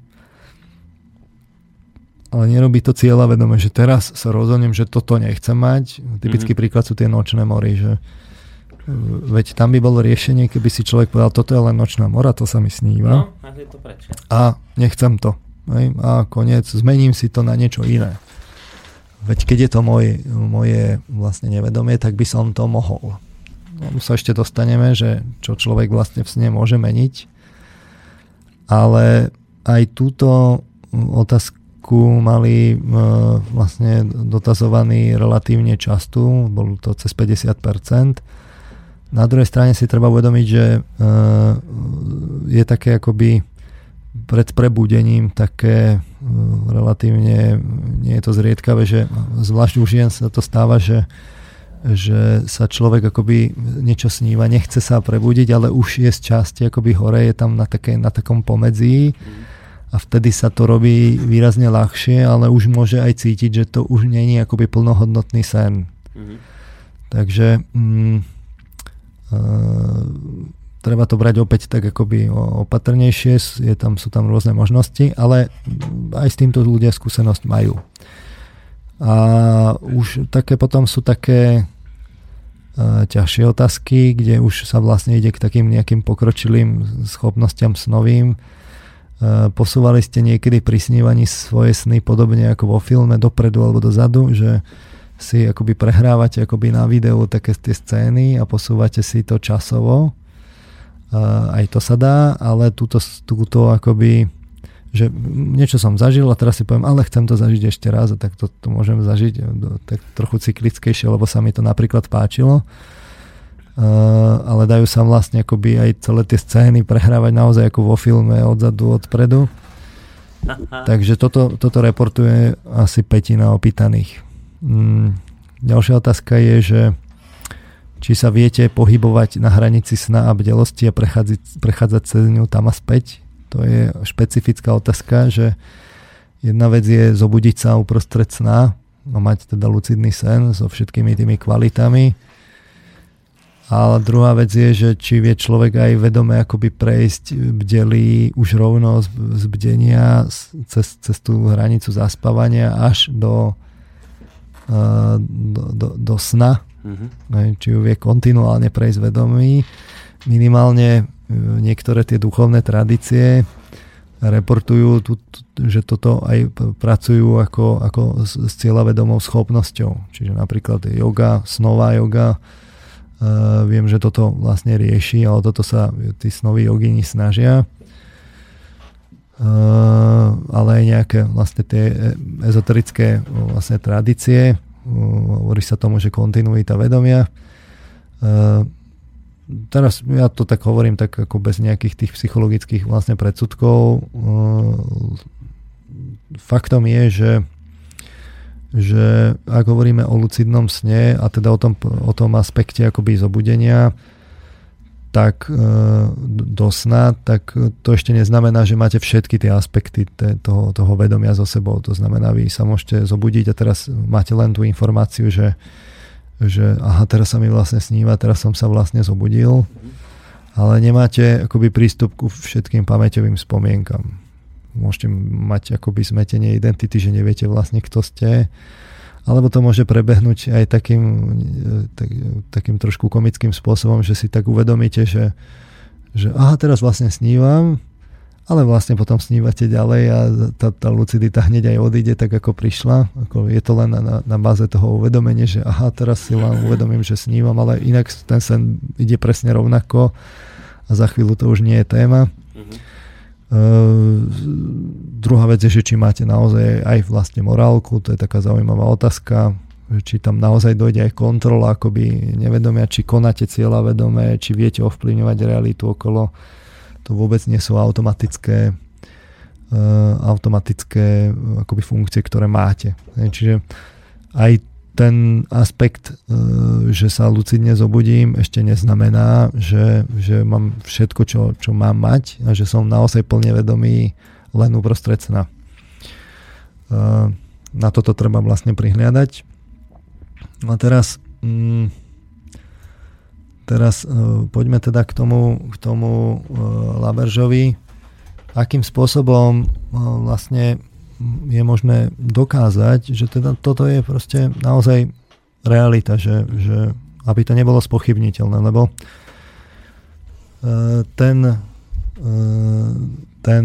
to, že tu je lucidný sen, tak ja som dokonca niekde čítal, teraz to nemám v hlave, že už za Freuda vlastne akoby toto bolo známe, že je možné takéto niečo, len sa to vtedy nenazývalo lucidný sen, ten pojem vlastne prišiel neskôr až zhruba v 60. rokoch. Ale aj Freud mal tú vedomosť, že sa to okolo neho myhlo, len to nejako neaplikoval. Nevenoval sa tomu. No a vlastne keď vznikol ten pojem, že lucidný sen, tak ten vznikol vlastne z tej parapsychologickej tradície. A zrejme aj preto vlastne bol hneď od začiatku spochybňovaný. Bol spochybňovaný tak čiste akoby filozoficky, že ako je možné vlastne mať vedomie, keď som nevedomý, že to sa vlastne nedá. Čiže taký filozofický predsudok. Druhá časť toho spochybnenia bola o tom, že no dobré, že ale čo keď je to tak, že ja vlastne v skutočnosti nesnívam vedomé, ale len keď sa zobudím, tak sa mi to zdá, že sa mi to vtedy a vlastne to neboli tie aspekty, ale až pri zobudení. Dokonca sa v tých akoby námietkach išlo tak ďaleko, že čo keď vlastne vôbec ani nesnívam, že to len pri tom zobudení sa mi to tak ako keby namieša do toho vedomia nejaké také, že ako to vedomie prichádza, tak sa mi tam rýchle niečo nageneruje. A vlastne ani sen vlastne nie je reálny, že to sa mi sníva až akoby, že to tak ako rýchle prebehne počas zobudzania. No a tieto tradície, akoby toto spochybňovanie trvalo vlastne až do 80. rokov, kedy naozaj bol výskum snov, ale vlastne to, že teda by bolo možné vôbec, akože, že lucidný sen ako uznať, to sa vlastne spochybňovalo. No a tu sa dostávame práve k tomu LaBergeovi, ktorý hovoril teda, ako hovoril som teda, že mal tú schopnosť toho lucidného snívania už vlastne od detstva. No a v istom momente si teda povedal, že toto treba preskúmať. No a vlastne siahol po tej elektroencefalografii a v spojitosti s tým poznatkom, že vlastne počas snívania, že čo keď je to tak, že počas snívania tam, kde sa ja pozerám, že preto sa mi aj akoby hýbu tie oči, tak sa to rozhodol experimentálne overiť. Čiže v 80-tych rokoch urobil prácu dizertačnú práve na tom, a vlastne, ktorá mala názov Lucidné snívanie, výskumná štúdia vedomia behom spánku, kde mal aj renomovaných školiteľov, robil to na Stanforde, čiže renomovaná univerzita. A tá pointa toho výskumu bola veľmi jednoduchá. My vieme, lebo sú na to vlastne príručky, ako vyhodnocovať práve podľa tej aktivity vlastne kôry, podľa tej elektroencefalografie, že či človek spí alebo nespí, v ktorom tom spánkovom štádiu je. A tá myšlienka toho LaBergea bola taká, že veď ja môžem akoby na tom elektroencefalografe dokumentovať, že naozaj vlastne spím. Čiže podľa tej aktivity kôry to bude evidentné a zároveň, ale ak je nejaká spojitosť vlastne s tým, čo robím v snoch, že kam sa pozerám, s tými očami, čo robia fyzicky, že sú ešte zapojené v tej príslušnej fáze toho pohybu očí, tak by to malo byť vidno tiež namerateľné práve na tej aktivite tých svalov očných, kde môžem ukázať, že sa pohybujem, že sa mi pohybujú oči. A keď ja si dohodnem také znamenie, že dvakrát doľava, doprava a potom ešte hore a dole urobím taký kríž, ale v princípe môžem kľudne morzeovkou akoby vlastne akože deklarovať svoje meno, že ho morzeovkou akoby na tom elektroencefalografe, ale na tej časti akoby pohybu očí vlastne zdokumentujem a zároveň ten elektroencefalograf bude ukazovať, že ja spím. No tak potom je to o tom, že ja vlastne dokumentujem, že je to... Že som sa zobudil v sne. Že som sa zobudil v sne a ja tam konám teda cieľavedomé a môžem vlastne úlohy, ktoré som si zobral akoby pred spánkom, nejaké úlohy robiť. A je to potom už len o tých značkách, že zanechávam vlastne v tých pohyboch očí značky, že mám nejakú úlohu, ktorú mám urobiť, zanechám značku, druhú úlohu, značku a tak ďalej. A potom už len vlastne, keď sa zobudím, tak zdokumentujem, že čo sa mi snívalo, čo som zažíval a porovnám to s tým encefalografom, že koľko to trvalo, či som dal všetky značky, ktoré som mal a takýmto spôsobom vlastne v tých ranných fázach on de facto v tých prácach presvedčil tú vedeckú obec, že áno, že tu sú proste dáta, ktoré sú jednoznačné, že tu máme probandov, ktorí spia podľa EEG záznamu a zároveň podľa pohybu očí nechávajú značky a niečo robia. Konkrétne úlohy, ktoré boli dohodnuté dopredu. No a tie úlohy u toho LaBergea boli také veľmi rôznorodé, čiže bolo to dokonca aj vlastne akože v televízii, čiže to bolo také populárne. Meral napríklad čas, že v tej svojej knižke dokumentuje napríklad príkopníka výskumu snov z 19. storočia Alfreda Mauru, ktorý na sklonku svojho života si teda vybavil taký zabudnutý sen, v ktorom z ničoho nič sa ocitol uprostred francúzskej revolúcie. Čiže ja to prečítam vlastne v origináli v češtine. Poté, co byl svědkem mnoha vražd, i jeho samotného přivedli před revoluční tribunál. Po dlouhém procesu, ve kterém viděl Robespierra, Marata a další hrdiny revoluce, byl odsouzen k smrti a odveden na popraviště obklopené typickým davem škodolibé hlůzy.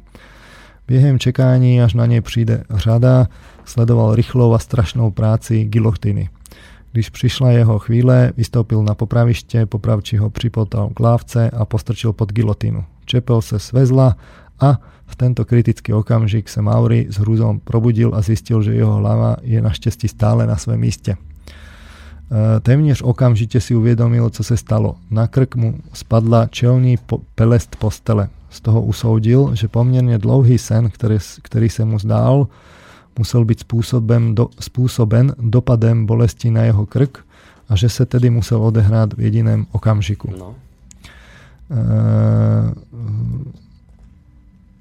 Pokud si myslíte, že tento názor na trvání snu se týká pouze minulých století, vězte, že ještě v roce 81 zveřejnil jistý respektovaný odborník na sny článek, kde tvrdí, že sny se odehrávají během krátkého okamžiku probuzení. No, čo urobil teda s touto výskumnou metodou LaBerge?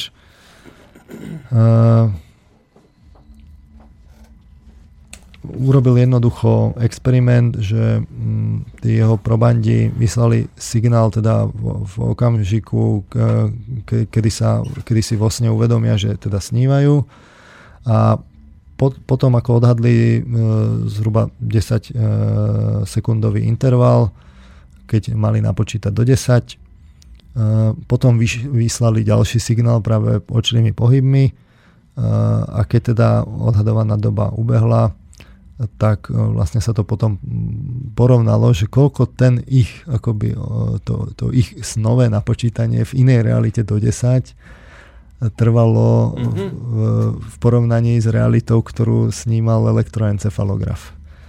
No a vlastne zistili, že teda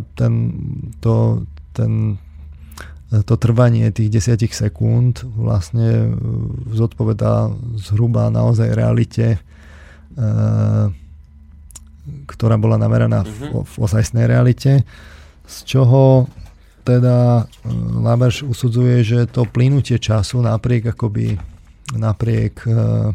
tým očakávaniam lajkov, že to môže byť teda rôzne, je vlastne porovnateľné. Čiže zhruba akoby ten čas, ktorý nám plyne v snoch, zhruba plynie asi veľmi podobne ako v realite.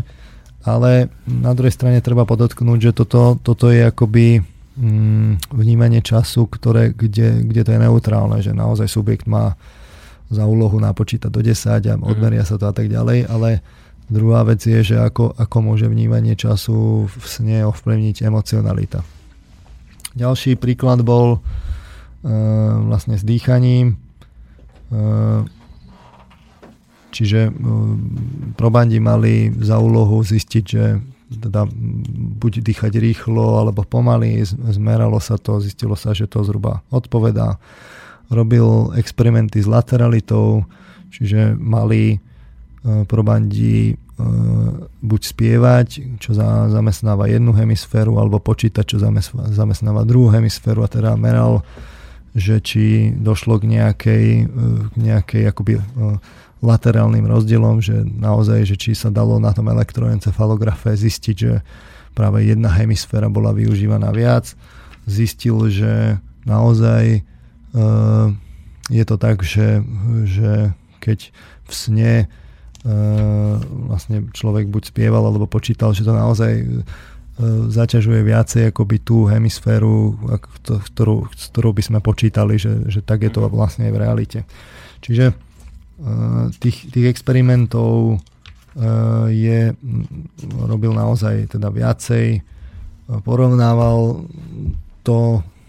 porovnával tie dáta, že to, čo sa deje prostredníctvom, teda počas snov, na stovky spôsobov s tým, čo sa deje vlastne v realite, ako dlho to trvá, aké sú tie značky, čo tam človek robí a tak ďalej.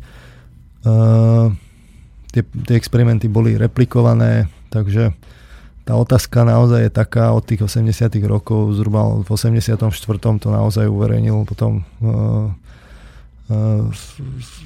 v karentovanom časopise, aj keď on to najskôr dal do Science a Nature, tam mu to zamietli, že to teda není možné, prišli mu teda akože recenzné posudky najskôr ako negatívne.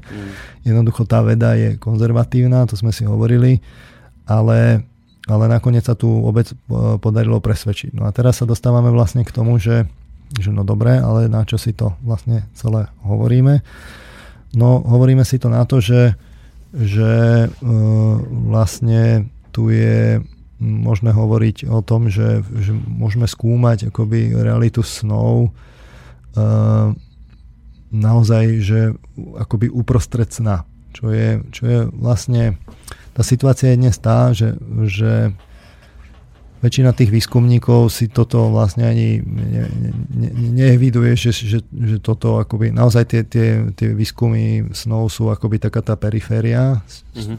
A teraz nie je vzlom, ale je to tak akoby mimo toho záujmu, že väčšina tých psychológov sa naozaj venuje tým problémom a tej každodennej realite.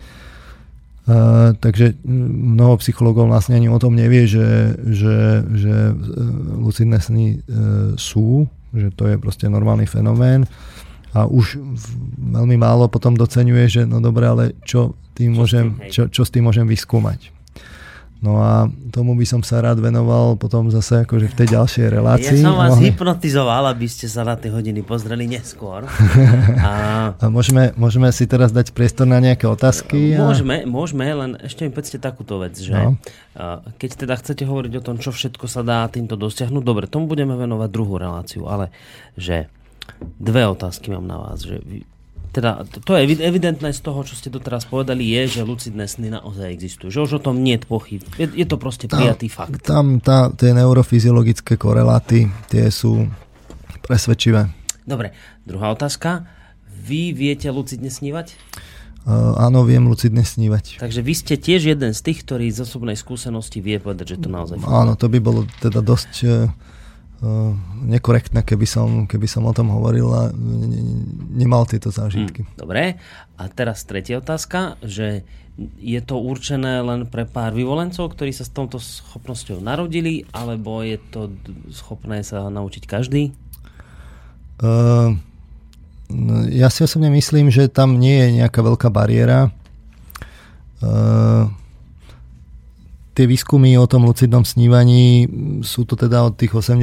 rokov, ale postupne pribúdajú. Mám taký pocit, že hlavne v posledných 10 rokoch naozaj ten počet tých výskumov narastá. Existujú teda výskumy dokladujúce psychofyziologické koreláty, respektíve experimentálne ho overujú. To nie je len LaBerge, sú tu, ja neviem, Erlacher so Schredlom z 2004. Fenwick s kolektívom ešte z 84. Tyson s kolektívom Ogilvy s kolektívom ešte z 80. rokov. Sú známe látky, ktoré stav lucidného snívania vyvolávajú. Tie reportuje ešte Sergios tiež z konca 80. rokov. Je známe množstvo výcvikových metód, ktorými ho možno dosiahnuť. Nie dlho vlastne dozadu vyšiel výskum, ktorý normálne porovnával účinnosť týchto metód. Lucidné snívanie je používaný prostredok aj ako terapeutický prostredok proti nočným morám. Čiže, ja neviem, Brilovský z 90. roku, Spurmaker z Funderbottom z 2006. reportujú, ako úspešne použili vlastne pre pacientov, ktorí majú nočné mory, lucidné snívanie s tým, že indukovali lucidný sen a tí proste potom už vedome zasiahli proti tým nočným morám. Takže vlastne akoby tie metódy, tie výskumy akoby sa generujú v takom širšom okruhu a sú proste známe. A vy to budete aj učiť našich poslucháčov? Môžeme si aj akoby povedať práve v tej ďalšej relácii, že aké sú tie konkrétne metódy. Ja by som v tomto smere bol opatrný. Že určite musí zaznieť upozornenie, že ľudia, ktorí majú problém, ja neviem, so snovou paralýzou, majú problém, teda so spánkovou paralýzou, majú problém osobnostné nestability a tak ďalej, ja im vrele neodporúčam akoby tak ja som vypadol z toho tým pádom do tohto ísť.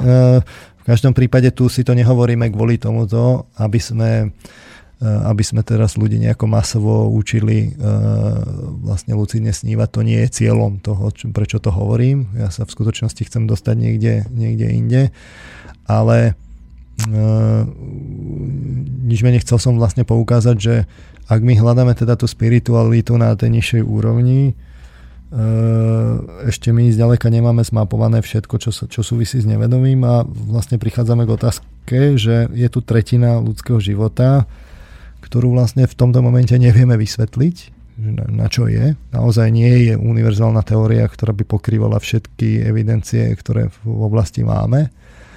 A to ani filozoficky není pokryté. To znamená, že aj keď sú tu vlastne filozofické školy, ktoré by chceli vysvetľovať nejakým spôsobom svet a realitu, ja ich považujem za kompetentné až vtedy, keď vlastne do toho zahrnú aj túto tretinu ľudského života, lebo to je naozaj veľká časť ľudského života. Na to, aby sme mohli prehliadať. Aby sme ju mohli povedať, že to je len akože také nezmyselné štádium, kde príroda mrhá prostriedkami, lebo naozaj je to tak, že tu sú ľudia, ktorí nespia.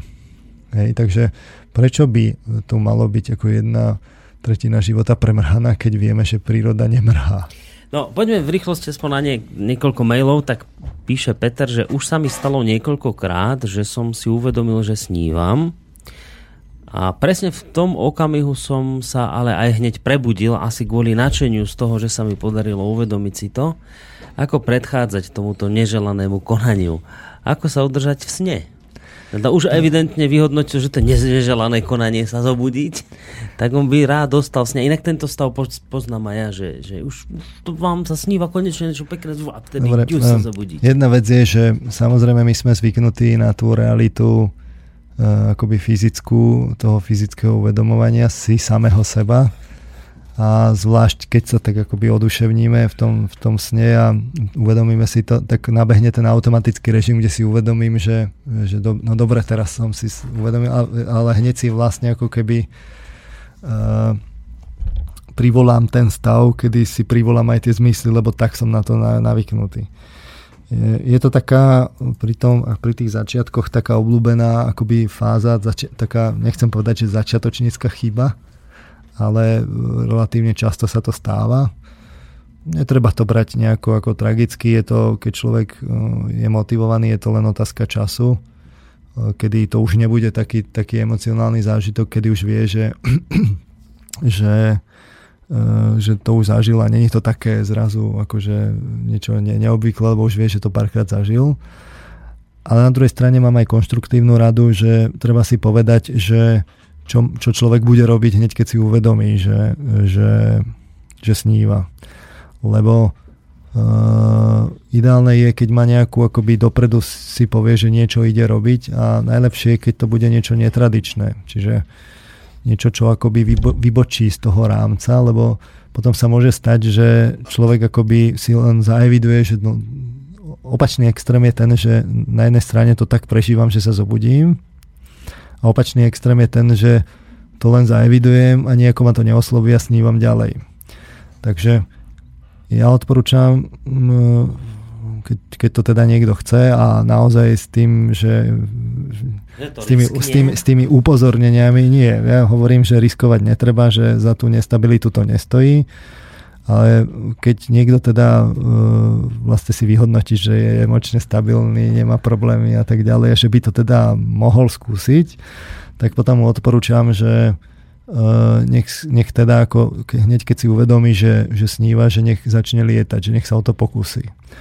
Lebo práve tu ide o to, že jednak to vedomie je hneď akoby smerované k nejakej konkrétnej aktivite a de facto mu nedá tomu priestor na to, aby si akoby privolalo ten stav toho vnímania, zobudil sa človek, a jednak zároveň to snívanie je dostatočne netradičné na to, aby sa akoby trochu začal vybočovať z toho sna, ktorý aktuálne prežíva. Čiže ja odporúčam proste po uvedomení si povedať dopredu, že keď si uvedomím, tak začnem lietať.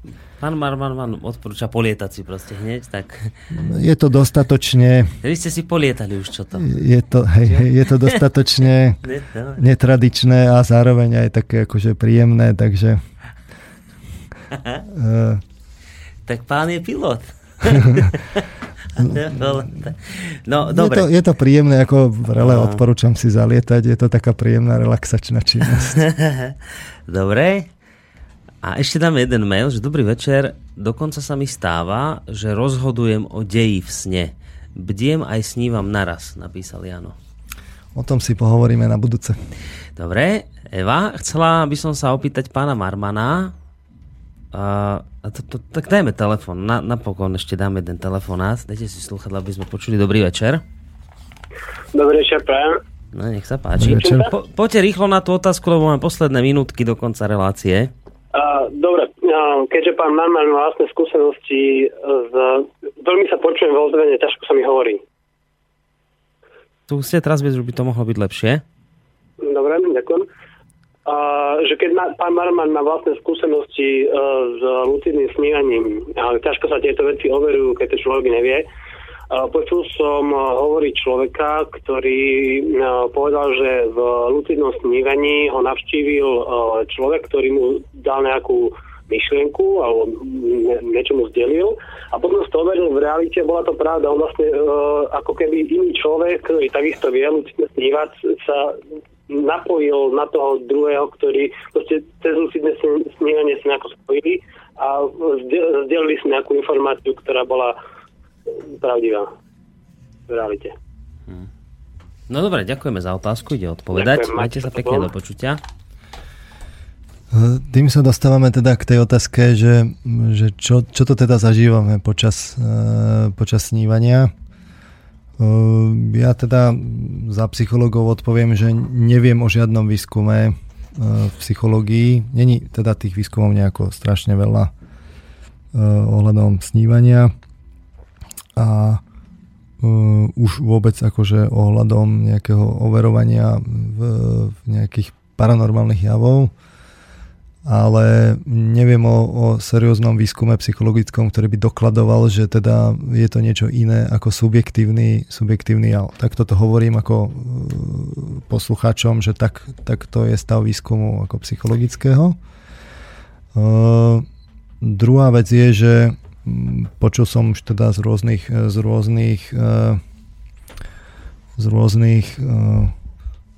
od rôznych osôb teda nejaké také veci, ktoré dokladujú niečo podobné.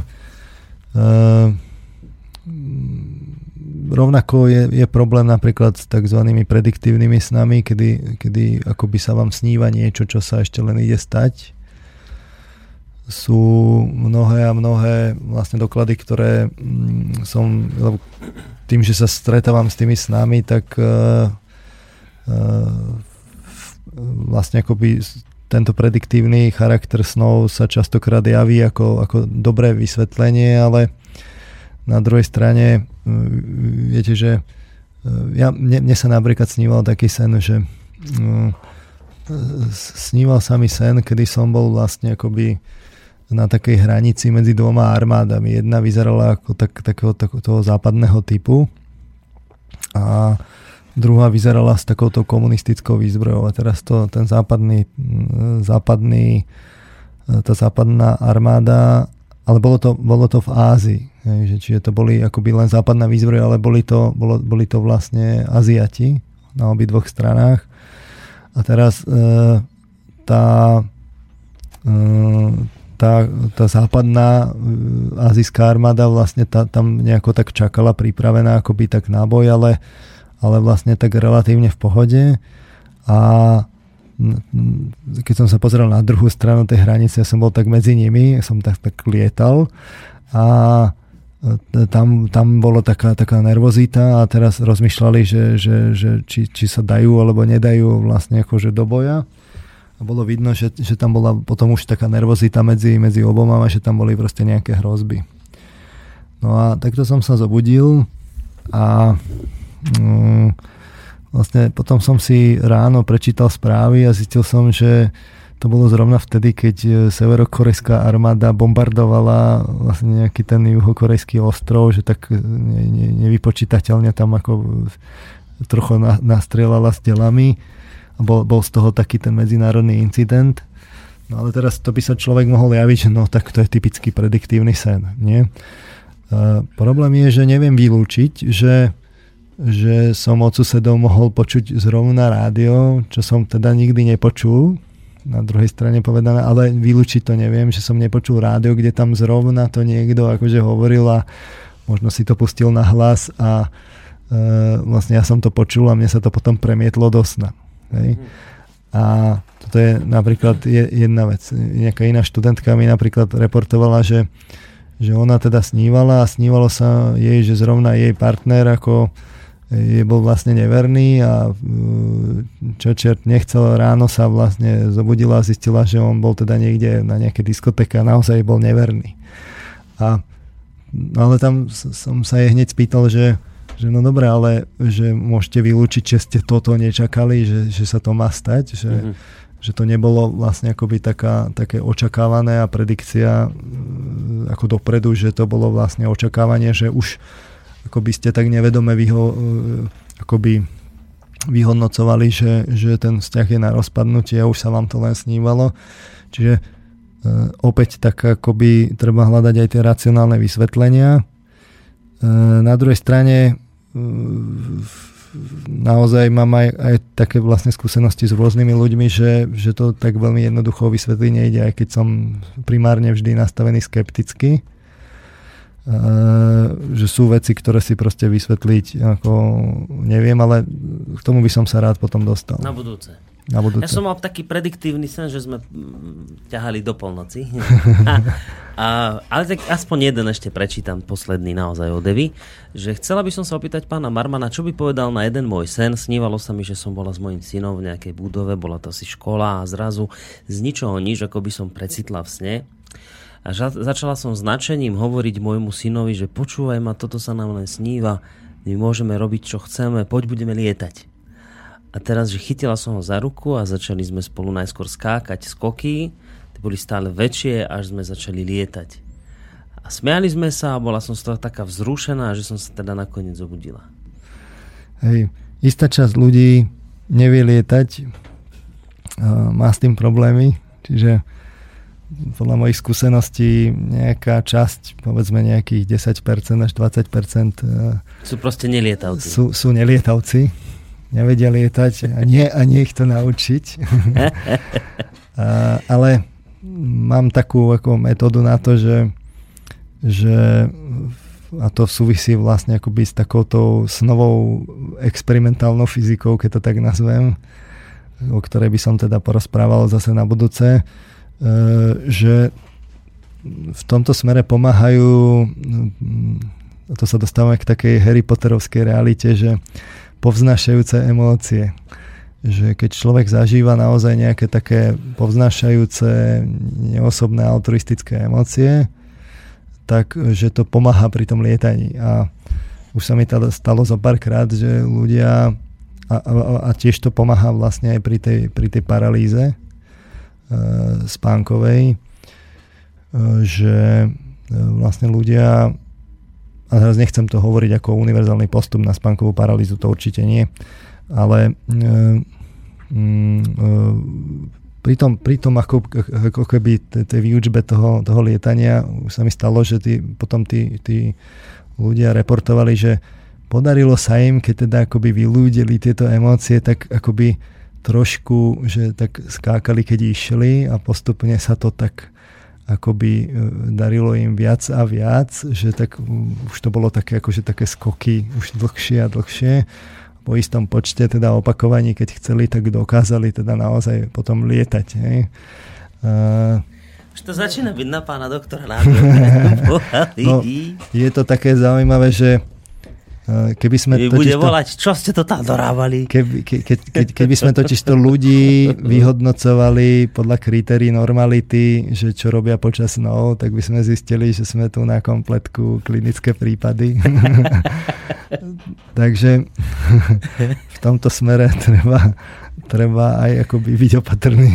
Ale my sme už teraz dobre vybavení, lebo my sme už rozbehli novú reláciu konvergencie, kde k Nabielkovi pribudol ďalší psychiatr. Minule sme začali prvú reláciu robiť a ja som si tu jediný normálny pripadal. Ty sa tu rehotali na úplne všetkom.